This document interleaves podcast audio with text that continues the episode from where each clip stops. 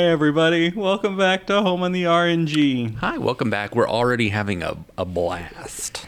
It's a weird episode for us. Uh, it's also a special episode for us. It's weird because, despite the fact that you've been hearing regular updates, we have not recorded an episode in almost exactly a year. Yeah, it's been it's been 11 months. Uh, the last set we recorded was in October. It is now October. Oh, it has been because when I came for Desert Bus, we did not record anything. Because we recorded it the month s- We before. haven't seen each other in 11 months, but we haven't done this in a year. we saw each other like two months ago, Russ. We went to Denton. I apparently have some mental problems. So we're all readjusting to the idea of recording a podcast. it's Um, been it's been a 2023. It's been quite a year. but this is also a special episode because this is the 50th game that we're reviewing. How exciting. Uh, It's not our 50th episode because we do those special roundup episodes, right? But it is the 50th game. Yeah. What if this was only the 50th game you had ever played in your entire life? I would have had a lot more free time Yeah, over the true. years. Probably would have gotten a lot more done. How are you, Chris? How's your 2023 been? Oh, it's fine. How's your mom? She's fine. Good. Good. She just retired again, so not working. Excellent. Yeah. we needed to ask because for those who didn't hear the the little message we put about out about timing, the reason we haven't recorded in a year is the reason we've burned through our backlog is because and you don't mind me sharing, right? Absolutely not. Russ's Open. mother got breast cancer. Yes, she did. Um, which was uh, She's doing great now. which is why we're back doing Yeah, this. and It's exactly. fantastic. Also, my mother got breast yeah. cancer. They decided so, to do it at the same time. So we were worried about Chris's mom. Yeah. Um, She yeah, she's fine. good, good. Everybody's fine. Uh, my mother is also fine now. Yeah. So it's good. Everything's good now. But we are not here to talk about breast cancer No. and how women should get themselves checked and please take care of yourself. They should get themselves checked regular annual mammograms. Yes. we are instead here to talk about wild arms. Yay. And though aren't those arms wild? Weren't there some really wild arms in this game? I'm starting to feel like Russ hasn't played the game. Those arms were wild. He's like, I am just gonna make up information based on the title. I mean, not for this game, but maybe for future episodes. this one, I'm this one, I'm I am adequately familiar with. Well, let's engage with your adequate familiarity and talk about our personal history.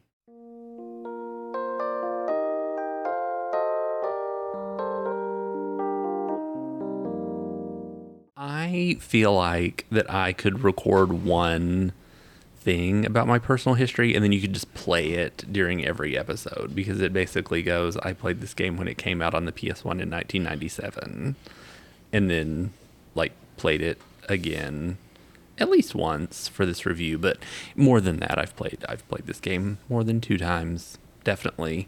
Um, so nothing really thrilling or exhilarating and maybe we'll do that uh, do that little template for me in the future You're not that lucky. okay Chris, do you have any personal history with the game? None whatsoever. oh fun I uh, yeah I'm surprised there's a game you haven't played Yeah, I uh so yeah, I with a lot of PlayStation games in 1997, I did kind of miss this one. Um you know, I read about the game in like magazines and stuff, but that's about it. I I bought it on PS5, haven't started it. that's about it. So this is only my second time to play through the game, and the first time wasn't that long ago, but it was memorable for me because my company had done kind of a reorganization and shifted a bunch of people around, and I found myself in charge of a team of about five people that the company mostly forgot about. Hmm. We worked in the basement. I sat at the back row of the basement of the building in an area that maybe only 15 people in the entire company could even get into because of badge access. this sounds like it could be the beginning of an Apple Plus TV series we had as a team, I would say maybe two hours worth of work a day. So I brought my PlayStation Vita into Nice. work and I played through Wild Arms, all of it at work. Um, yeah that is no longer the case. I am now earning a paycheck. I swear, I am working for the company. But um, it was memorable because it was it was a good time. Uh, but then I played through it again for this review. Yeah. I do always have the. So Wild Arms was developed by Media.Vision and it's owned by Sony and it released in Japan in '96 and came over here And in then came here in April. Yep. So let's go ahead and dive into story and characters.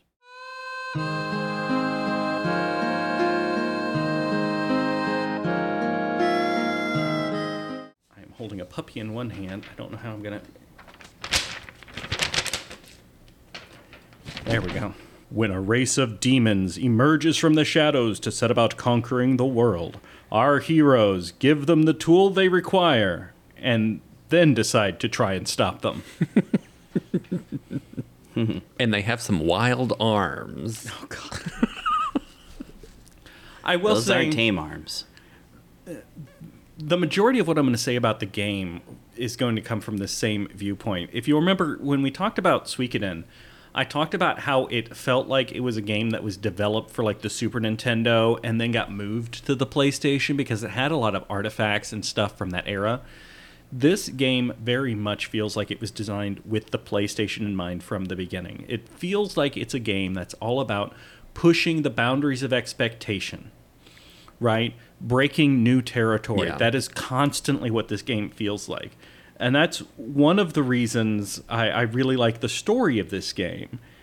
Uh, because about the time when you really think you're at the end of the story, you've learned all the spells you can learn, uh, it feels like you're coming to the end boss. Turns out you're at the halfway mark Yep. The story continues to go all of a sudden it un, you know there's a whole newer tier of spells mm-hmm. like they really psych you out with that and then opens up the other half of the world to you Yeah, for that first half, it turns out you're only exploring like an inner ocean. yeah And then all of a sudden there's the outer ocean. Oh, the Dragon Quest style. Eh, correct, exactly. And and those hidden spells that you mentioned are that yes. I remember when I first played the game that being a a profound uh, sort of thing. yeah the game is really building to psych you out Yeah, it's like oh the end is coming and it feels like a good ending right? It feels so this is about a 30 hour game mm-hmm.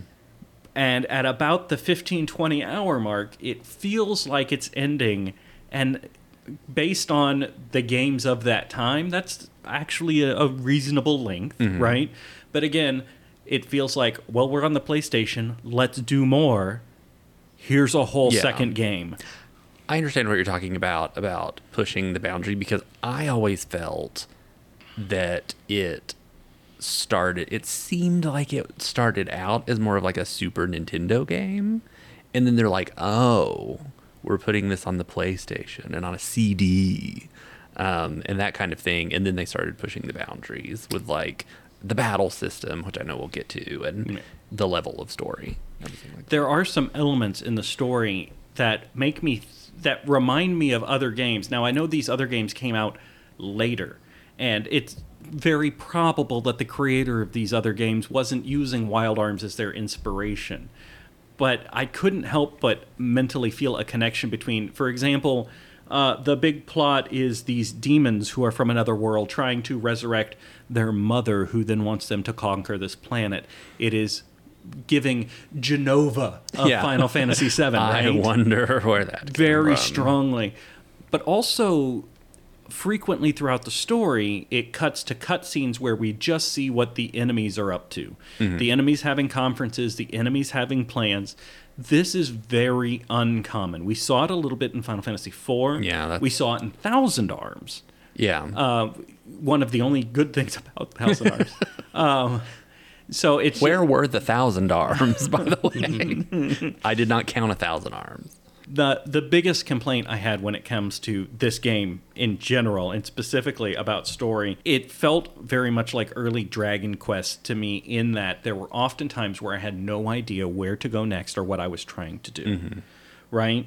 While I knew my goal in big terms, I would frequently find myself unsure where I was supposed to go next. There's a moment where I, I had to reference walkthroughs multiple times to figure out, okay, what am I actually supposed to do? Where am I supposed to go? Because, like, oh, the world is opened up to you. There's three different places you can go to, but the plot only advances at one of them. Yeah. Mm-hmm. So, I appreciated the. They hadn't really mastered it yet, but the Wild West theme of the game. I mean, it is a fantasy RPG, and you're fighting monsters, and you're using swords, and you're using spells, and all of that. Um, but there's a Wild West component to it where the land is barren and the land is dying, and you're kind of trying to eke out a living on the frontier. And There are people wielding guns. yeah, people have guns. There's Calamity Jane, who should have been a party member and is a party member in the PS2 remake, um, but should have been a party member in the original game. And I like, I think it's interesting how it combines the more traditional fantasy stuff with like a Western sort of thing. It wouldn't be till Wild Arms 3 until they like really got a handle on that. Um, but the groundwork is here, and I really appreciate that. Did you want to talk more about the characters? Well, sure. Uh, What I would say about the villains first, I found so I found this to be kind of like playing an anime. I was getting really into anime for like the first time in 1997 when this came out.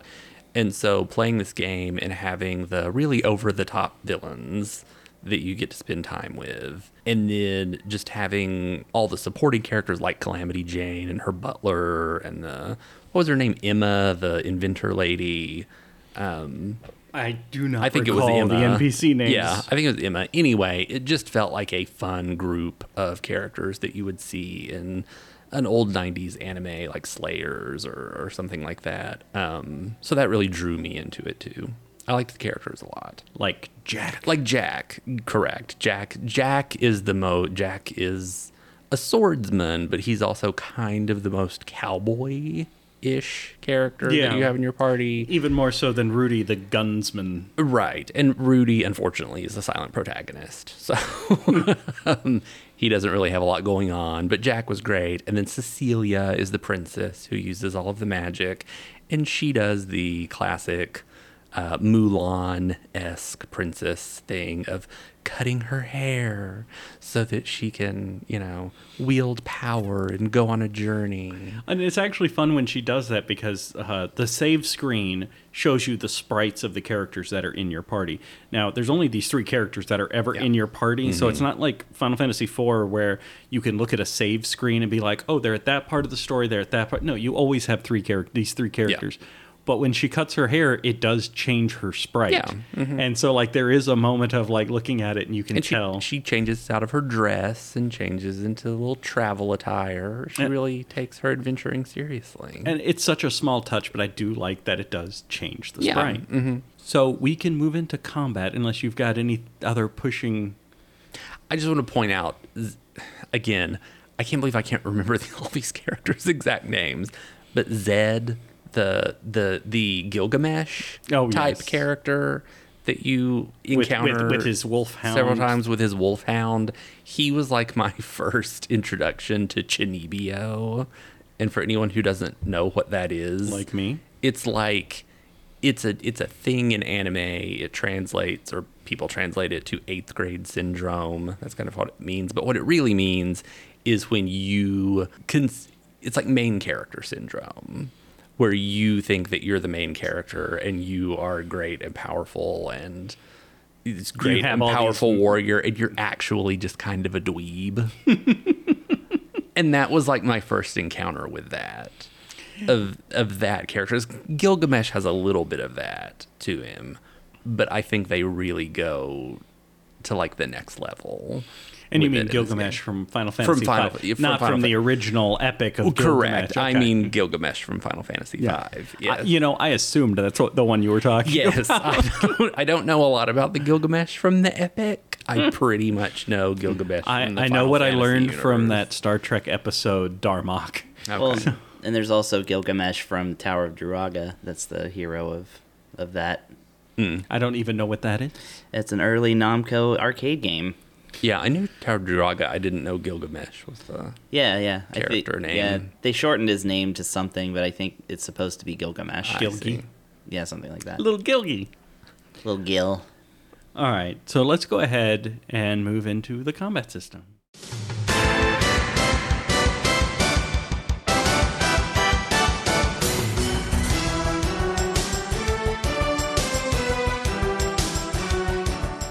For those who haven't played this game, the easiest way to picture the combat in your head, and I know this is going to set Russ off, and that's fine. I am perfectly happy to set Russ up. Are you ready his- for me to scream into the microphone? Well, no, I just know you have things to say on this topic. Okay. So I'm going to lob this softball up.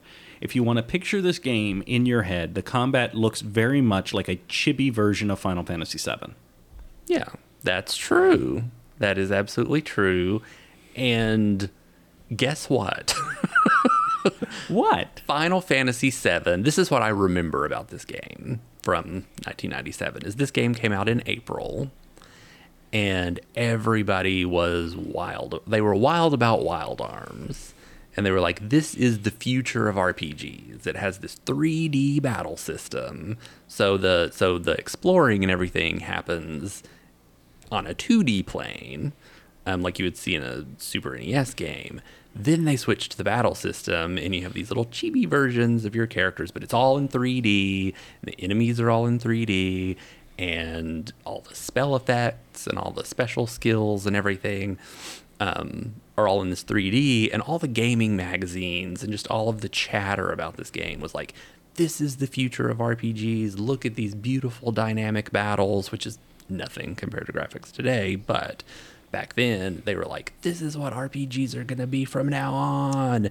And everybody was so pumped about this game in the summer of 1997.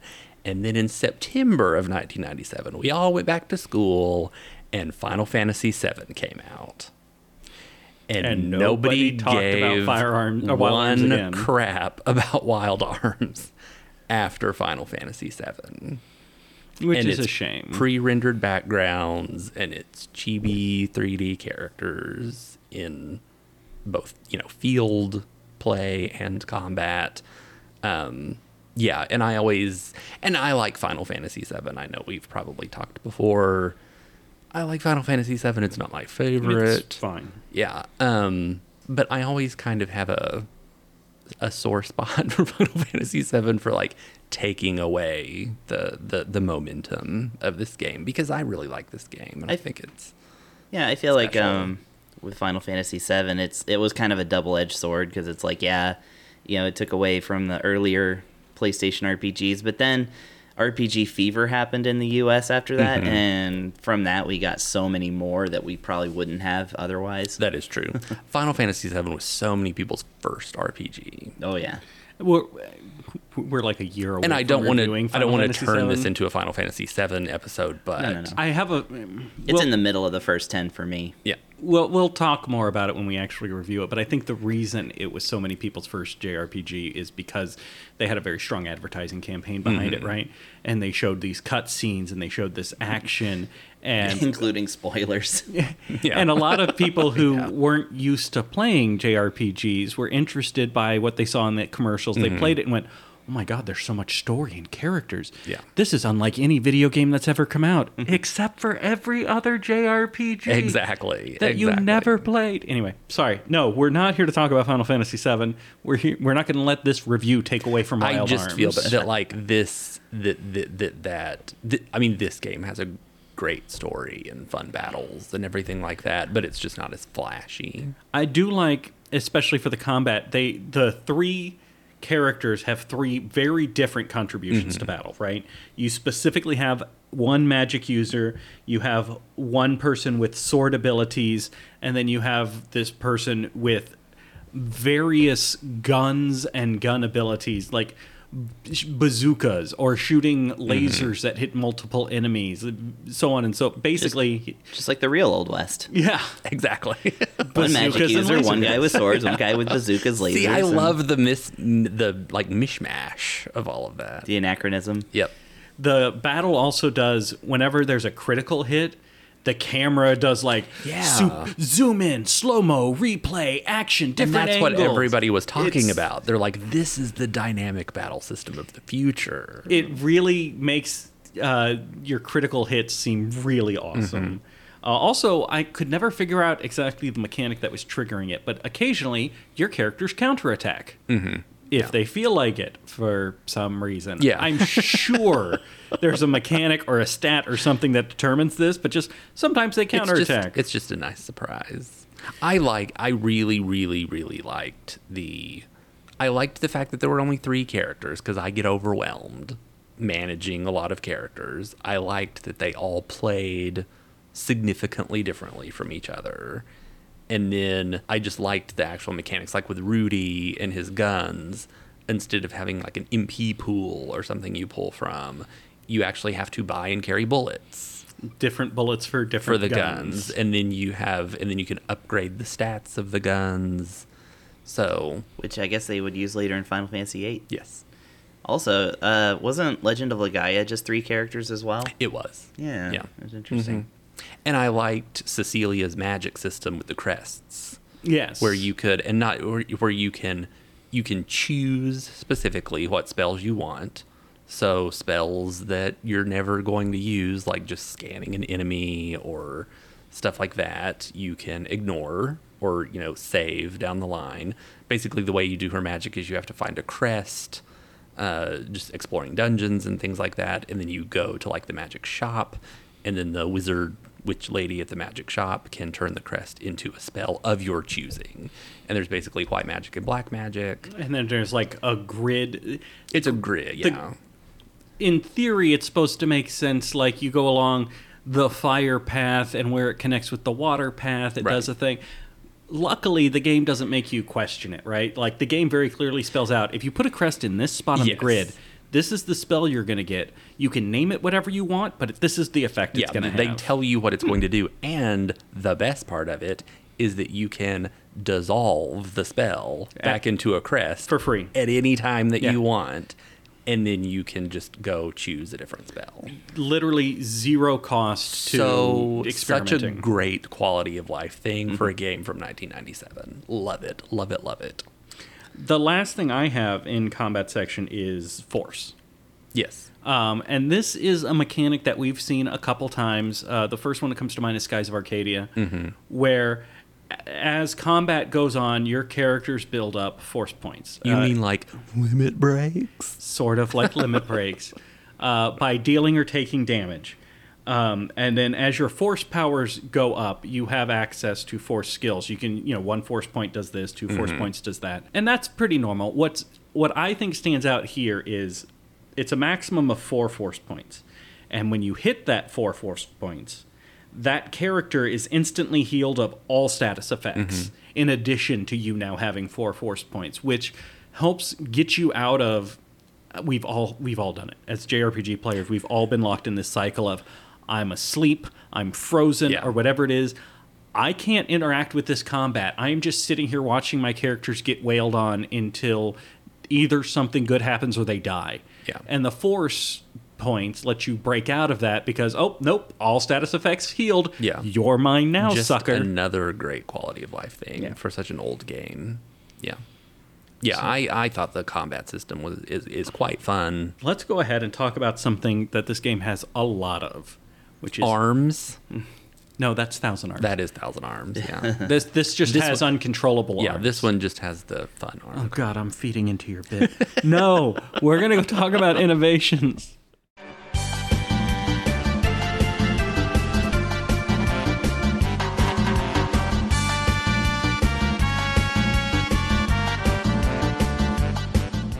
So besides the arm, besides the the wacky arms, what are the other innovations in this game? So when you start the game, you get to pick which of these three characters you want to start with, and you get to play their origin story. Uh, you you can experience all three characters' origin stories in one playthrough, but this idea of picking your starting character is kind of cool. Yeah, true. there are frequent stat boosting items and items that double your XP. Uh, and if you are intelligent about using those XP doubling items, you can level like a madman. Yeah, Each of the three characters have tools that are specific to them. They start out with one tool. As the game goes on, they will acquire other tools. Um, Jack has a mouse friend Hanpan. who I love Hanpan. when he uses it, the mouse just like rushes out and then rushes back. And he can be used to uh, trigger a switch or get an item out of a chest Yes. or whatever, and then run back. He Rudy gets dashing shoes, which enable him to uh, move against moving platforms. I, is He has- Celine He has bombs. Cecilia has Cecilia. Cecilia, has a time a time stopwatch. Yeah. she can rewind time. She has a magic crystal.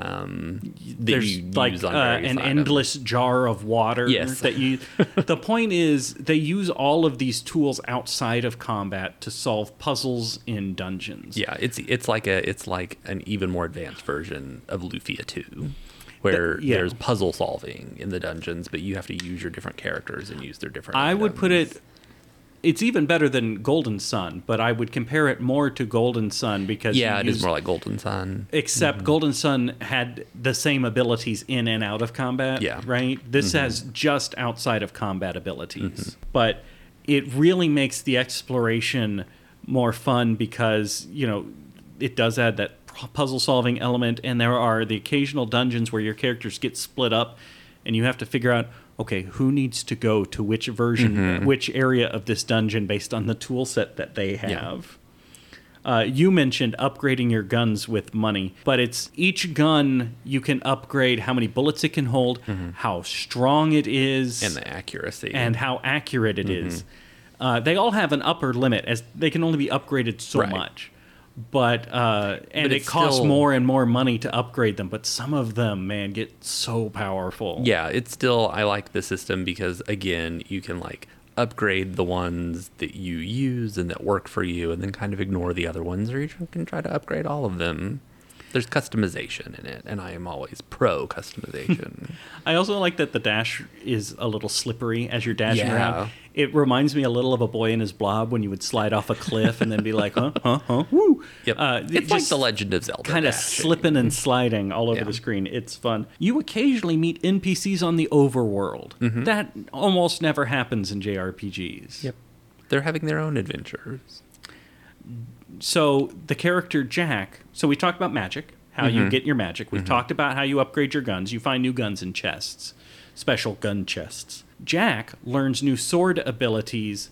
Sometimes through finding statues Mm-hmm. in the real world, which uh, then lead to him having to do a challenge sequence, but sometimes just by encountering a cutscene, it'll make him. he- He'll watch a boulder rolling down the hill and like barely get out of the way and be like, "That gives me an idea," Yep. and you will acquire a new question mark skill. Yeah. and you will try to use that question mark skill in combat and it'll work or it won't and it'll work or it won't. And when it finally does work he unlocks a new ability.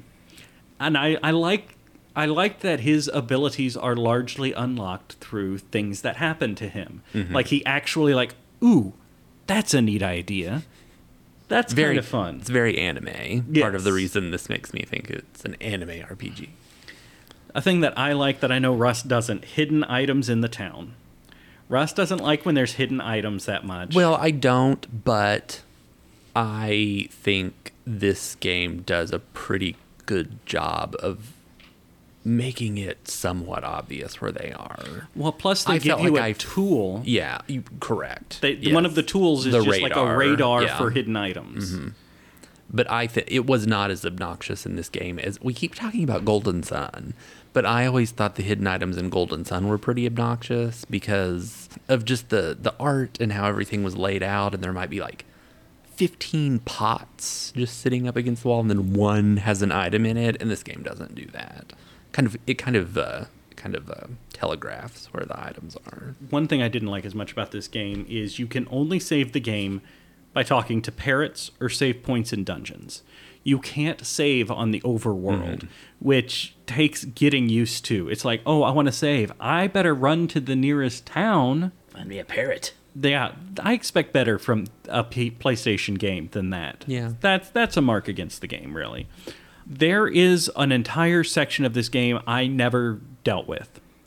Right, I did not dive into this at all, but the game has an extensive ability to customize the windows, the layouts, the color, and the icons for the menu system. Oh yeah. You can this feels like a PC game in that respect because you can reconfigure the entire look of this game and your interface with it. It is a lot of customization that I never Yeah, I felt never- any need to touch. I never messed with it either. It already looks fine. But yeah, choices. it's it's weird. Again, it does feel like they like we got this new PlayStation. It can do so much. What can we throw in there? Not everything was a winner. This was like I don't need this ability, but that's fine. Um, but you know what this game does have? Arms. hidden bosses. Yeah. Oh yeah. There are at least six that I know of. Yeah. That give you and beating them gives you special. Oh God, they're not crests. What are Runes. they? The runes. The runes. You unlock runes as you play the game, which kind of tweak characters in an individual way. Like, oh, this will make him stronger, but also more vulnerable. Yeah, they do or stats, and then they also work as your summons. yes, They're Um, your your second level of force, I believe it is, Yeah. allows you to summon whatever creature from whatever rune you have equipped. and all of the hidden bosses give you hidden runes that are more powerful, uh, which gives you a lot of replayability. There's even I did not encounter this one, but there's a dungeon where um, after you get all the way through the dungeon, you then have to get out of the dungeon. You have um, one minute to get out of this dungeon before it self destructs. But if you want to take a detour over that way, there's a hidden boss. um, if you want to risk dying, Yeah. so many hidden bosses, and I barely encountered them. And I love a good hidden boss. Well, this is the game. It for is the game for me. Yep. Uh, can did you have any other innovations you no, want to talk I about? think you have covered everything. You're always so thorough. I try. Yeah. Well, then we're going to move on to the real magic. The arms. I can't wait to talk about a different game. No, we are going to talk about the music. Yay. Yay.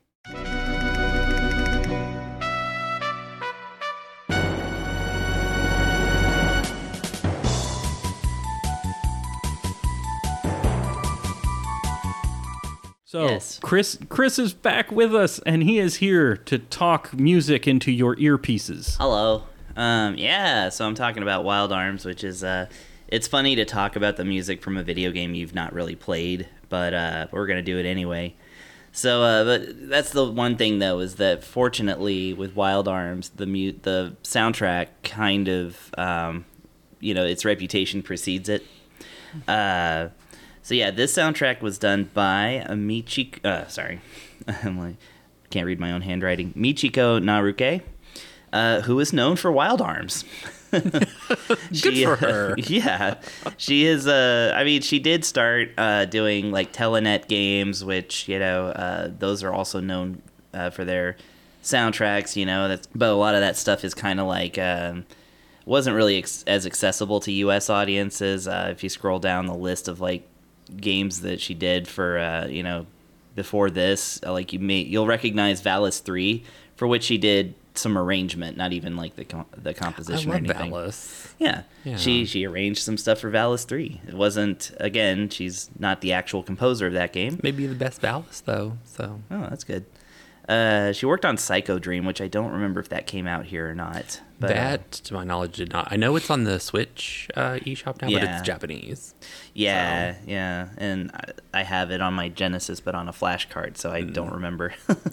anyway, yeah, basically all this to say, even though she worked on many games in Japan before Wild Arms, like she's really known for Wild Arms, and she worked on all of them. She did like, you know, one, two, three, Alter Code F, four, and um, that one, the uh, I'm looking actually at it right now, A Million Memories. The Uh, little bit of research I did into music says that she is credited with over 400 tracks in the Wild Arms series. Yeah, that's that's not unusual for you know how many games there are and how big the soundtracks are. Uh, it's actually it's a pretty pretty hefty soundtrack, and uh, but yeah, like I said, the soundtracks to these. Um, oh yeah, and I was I had a thing pulled up that I was going to compare her to June Chikuma, who is uh, the Bomberman composer and uh, is known for little else outside of that. So like that's it happens that you know one composer kind of gets into one series and uh, Well, she is the composer for the new I can't pronounce it for the life of me. The Suikoden Oh. spiritual successor. Well, yeah. Uh, Oh, which, the Eiyuden Chronicle. You Aiden- didn't chronicle 100 Heroes. Yeah, along with Motoi Sakuraba, who probably did more, knowing him. Uh, just because, yeah, dude never stops writing music even to eat. uh, anyways, yeah. So the main thing about Wild Arms, and again, this is why this this adds really to the reputation of of the games, uh, even for people who haven't played them, is that they're uh, among the only JRPGs to like completely mix being a JRPG soundtrack with being a Western movie soundtrack. Uh, the the Eni, uh, Ennio Morricone like vibes are all over this piece. In fact, she apparently directly references um, an Ennio, an Ennio Morricone. Sorry, I'm terrible at that guy's name. Track in uh, in the uh, intro track, which is to the end of the wilderness, which I have heard many times. Uh, Oh, yeah. that one features whistling, which I did not realize was live, actually performed by a person. Wow. Uh, That's some good whistling. Yeah, have to I. I always thought it was like a MIDI thing, Yeah. Welcome to CD soundtracks. Apparently. well, I mean, you know, but yeah, Naoki uh, Takai, Takayo is the uh, is the whistler, and uh, maybe maybe that person whistles elsewhere in the soundtrack because there is whistling in this one. Soundtrack has a lot of acoustic guitars. I'd you love know? that to be on my resume, just Whistler. right. Yeah, professional. And I love that opening. That open that opening soundtrack is almost on par with like the Lufia one. to Yeah, me. it's- it's just like recognizable and good. It's really good, yeah, and it's got that anime to it, which uh, was made by Madhouse, which I love Madhouse because they made Trigun. Love Madhouse. yeah, Yeah. the original Trigun, not this new crap. Yeah. anyway, that's a whole nother thing. Uh, I'm just watching Russ and Chris have a moment here. but yeah, Watch original Trigun. yes, do it. So like that intro theme, really well known. Battle music, I think it's called Critical Hit, is really good. And like I said, uses a lot of uh, kind of Western instruments uh, all throughout, but it still maintaining that JRPG ness of it. Like it's unmistakably a, an art, you know, an Yeah. RPG soundtrack. But like uh, for instance, there's a sad theme from Anxiety to Impatience, which uh, which features a sad harmonica. Mm-hmm. Which you oh, I know exactly which one you're talking about. When you Yeah. said harmonica. the sad harmonica song. Uh, characters get their own themes, which I always like. I enjoy a, a game that gives characters their own themes. I don't know the characters, but I did pick out a couple of my favorite themes, which was Migrant Bird of the Wilderness, which is Ruby's theme. And uh, also, I like it not only for the song, but for the title. Not just any kid, but a lady! Exclamation point, which is Jane's theme. Calamity that, Jane. Yes, that sounds so accurate. I loved Calamity Jane Yes. so much, and I'm so glad they made her playable Yeah. in the second one. It, it's or a the very remake. it's a very playful song. It's very like kind of Yeah. funky and stuff like that. And yeah, you know, past that you have your usual you know overworld theme, town themes, which are pretty cool. Um, you know, just like again, I can't pick out any game moments that stand out because I have not played the game, but uh, the soundtrack is definitely really high quality. Yeah. And like I said, throughout the whole series, you'll see. Um, you know that kind of mix of like acoustic guitars and mandolins and things like that with you know JRPG synths and like orchestrations and stuff like that. And again, we do have uh, Michiko Naruke to to thank for that. I hope she's doing well. Me too. Maybe she's working on. Well, I guess she is working on the the Eodian Chronicles. Yeah. I wonder how many arms she has. Oh God, I can't wait for this to review to be over. Speaking of, let's go to final thoughts.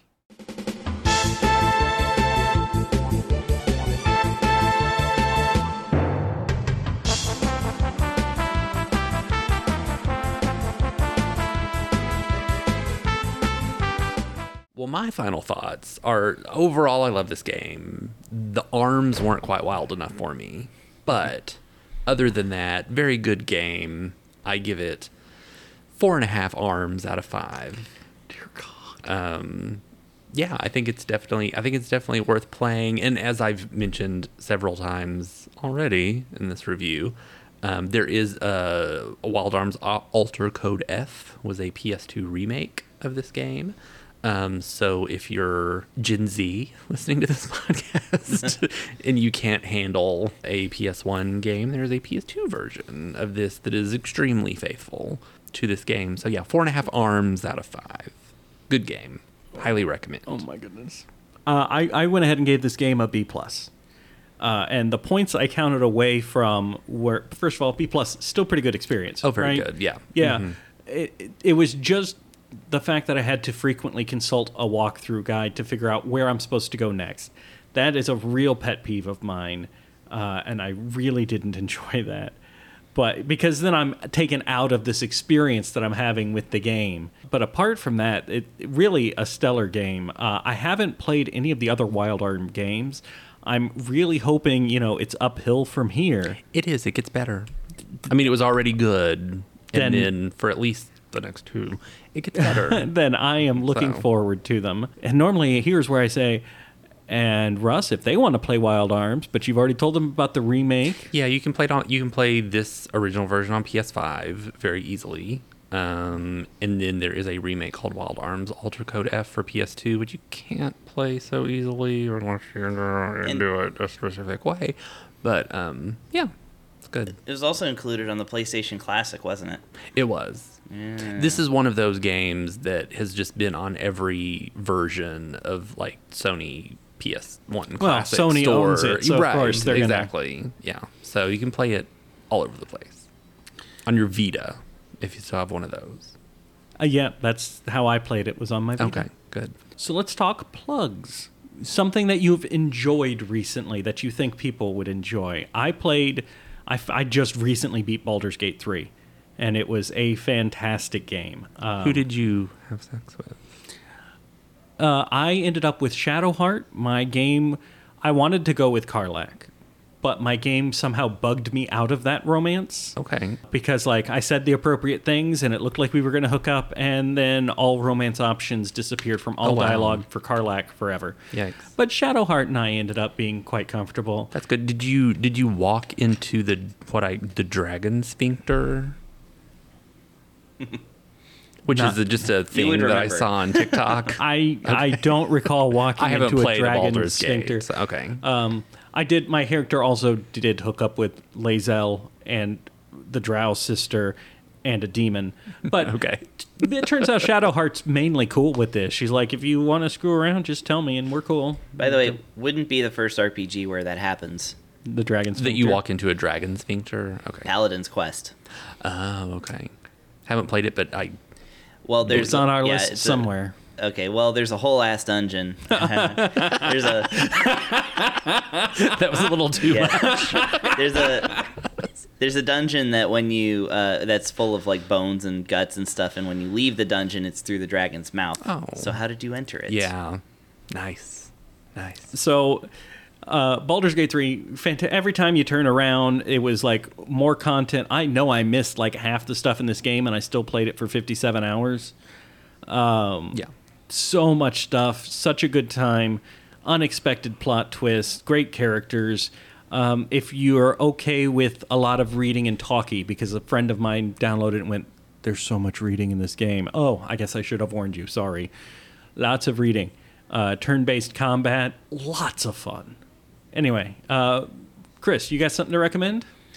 Uh, the only real thing I've done like recently that I started and finished was uh, watching every single Godzilla film. Oh, Nice. fun. So I have seen them. Uh, that's what thirty something films. Anyways, Quite a bit. great time. I, as a fan of the monster, I'm happy to say I didn't dislike a single one.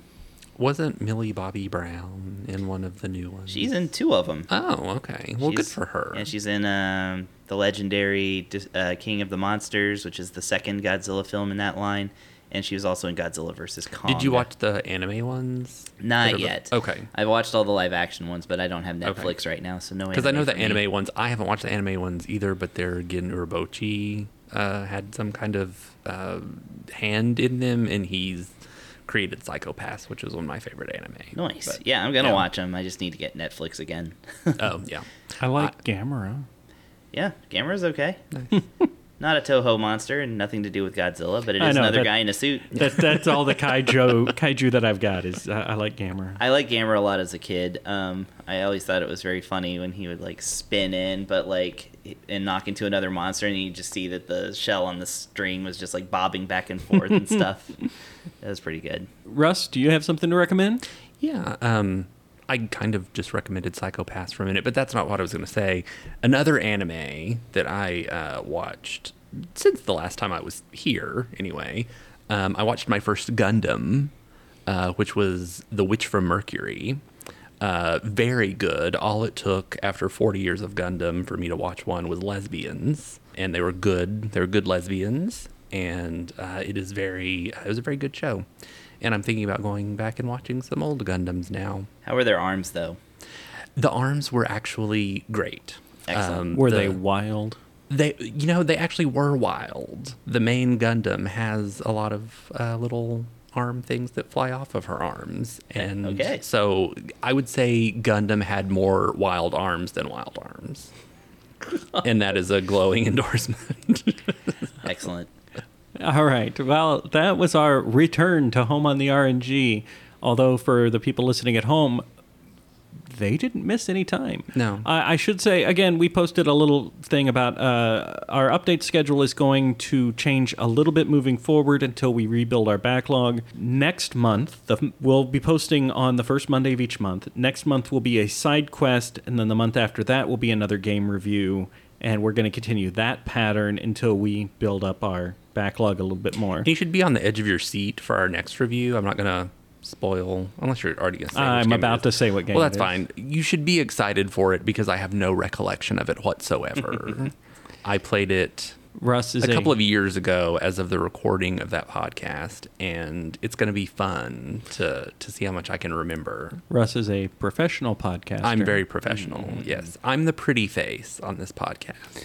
this podcast So- that doesn't show faces. Exactly. That's what I'm saying. Okay. Yeah. So yeah, we are to playing Triangle Strategy, uh, and we will see you in two months to talk about that. Yeah. We will see you then. So thank you for tuning in. We'll see you guys.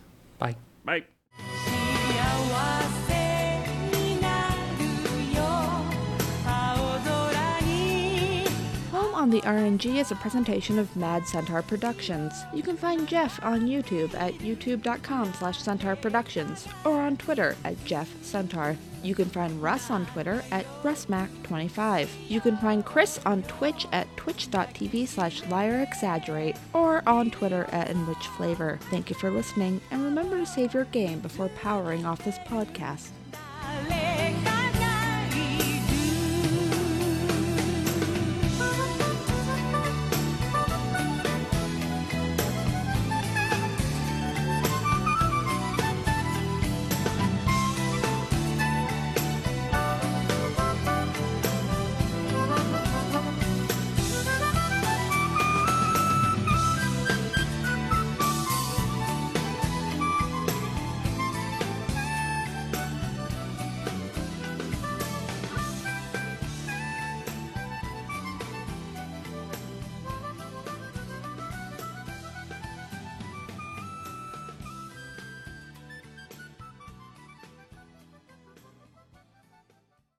Me to scream?